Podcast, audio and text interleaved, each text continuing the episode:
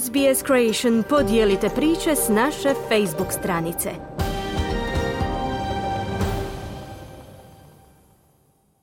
Hrvatska reprezentacija plasirala se u četvrt završnicu finala nakon što je u osmini finala boljim izvođenjem 11 teraca izbacila Japan sa 3-1. Sljedeći suparnik najboljoj hrvatskoj nogometnoj vrsti je peterostruki svjetski prvak, reprezentacija koja nije propustila ni jedno svjetsko prvenstvo, Brazil, javlja Željko Kovačević.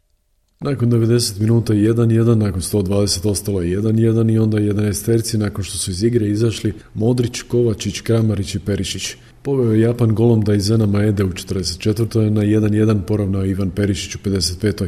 Junak izvođenja 11 teraca je Domilik Livaković koji je obranio tri udarce s bijele točke. Hrvatska je ušla po treći put u četvrt finala svjetskog prvenstva dok Japanci opet nisu prošli osminu finala. Hrvatska se reprezentacija baš i ne može pohvaliti prvim polovremenom, no u drugom je to izgledalo puno bolje. Japanci su potjerali na svoju polovicu, no nisu primili drugi gol.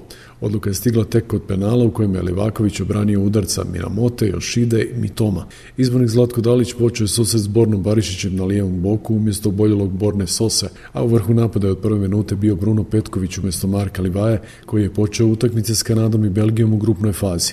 Prvu šansu već u trećoj minuti propustili su Japanci kada je njihov stoper Taniguchi skočio najviše u kazanom prostoru i uputio udarac glavom koji je prošao tik pored vratnice. Hrvatska je uzvratila preko Perišića koji je uzeo loptu i tu i siurio se prema rataru Gondi koji je da brani njegov šut. U 28 minuti vatrene upućuju čak tri opasna centra šuta, prilikom jednog od njih Kramarić je zamalo zakasnio ubaciti loptu u praznu mrežu. U 41. minuti niz pogrešaka u našoj obrani doveo do velike prilike Japanaca, ali je Kamada iz blizine pucao preko gola. No nedostatak komunikacije i greške u našoj obrani su se nastavile, a rezultirale su golom Japanaca u 43. minuti.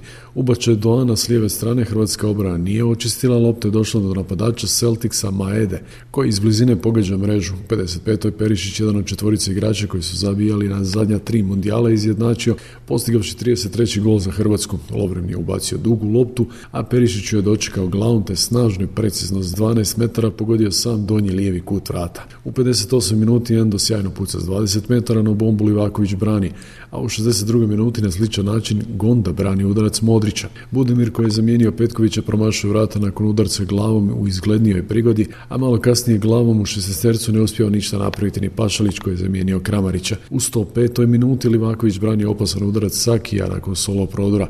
U drugom dijelu dodanog vremena su ušli Vaje Oršića, u 120. minuti Majer nije uspio pogoditi okvir japanskog gola iako udarac bio dobar. Zanimljivo da je Dalić prvo uveo Budimira pa ga je zamijenio Livajom koji je jedini promašio 11 terac.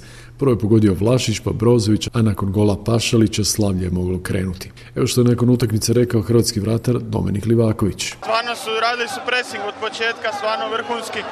Jako su spremni, ali i mi smo, tako da eto, odigrali smo 120 teških minuta i kad je najteže bilo, pobjedili smo. Stvarno je super osjećaj, definitivno je ja, najdražih trenutaka u mojoj karijeri. Izbornik Zlatko Dalić imao je dobar osjećaj kada se krenulo u izvođenje 11 teraca. Pa mi smo jučer na treningu malo na kraj treninga vježbali penale i on je jučer odbranio nekoliko vrhunskih penala našim igračima i vjerujte mi kad su počeli penali ja sam bio siguran, e, baš zbog njega jer jučer mi je pokazao toliku sigurnost, toliku kvalitetu, toliko mi donio samopouzdanja da, evo, možda mi nećete vjerovati, ali bio sam jako siguran da će on nešto praviti. E, imali smo dosta promjena prvoj ekipi, tako da je dosta igrača koji pucaju penale i bi pucali penale su bili out, pa su bili neki drugi koji su pucali, ali sve možda njihove strahove, njihove dileme je riješio Livaković sjajnim odbranama i mislim da je pokazao zaista da je dostojan nasljednik Subašća iz Rusije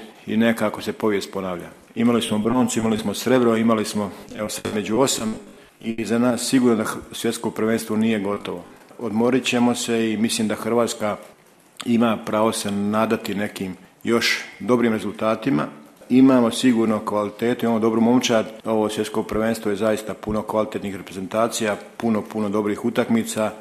E, mi smo imali u Rusiju sjajnu generaciju, ali danas je 18 novih igrača koji nisu bili u Rusiji i ja sam njima danas rekao ovo je vaša šansa da uđete u povijest. Mi koji smo bili prije četiri godine smo već ušli u povijest, ušli u hrvatsku priču, a vama je šansa plasmana među osam da to ostvarite. Oni su to ostvarili i mislim da opet pokazujemo taj karakter, tu borbenost i možda je Japan nas malo podcijenio i u nekim svojim najavama, lako ćemo s Hrvatima. Ne podcjenjuju Hrvate nikad. Mi smo, jesmo mali, ali smo hrabri, ali smo borbeni, ali smo vjerni i dajemo sve od sebe, pogotovo ova generacija koja je sada tu na čelu sa ovim starim igračima.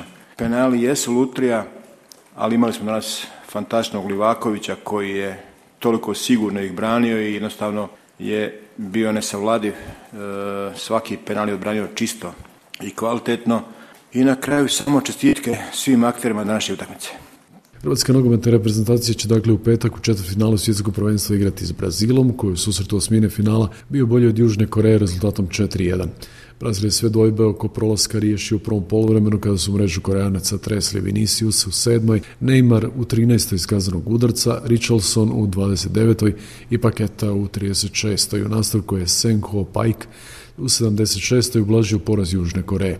Razigrani opasni Brazilci opsjedali su vrata Koreanaca, njihov vratar može biti sretan za samo četiri gola u svojoj mreži.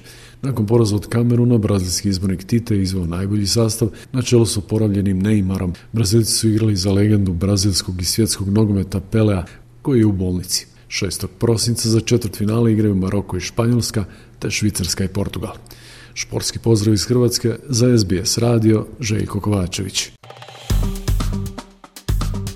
Kliknite like, podijelite, pratite SBS Creation na Facebooku.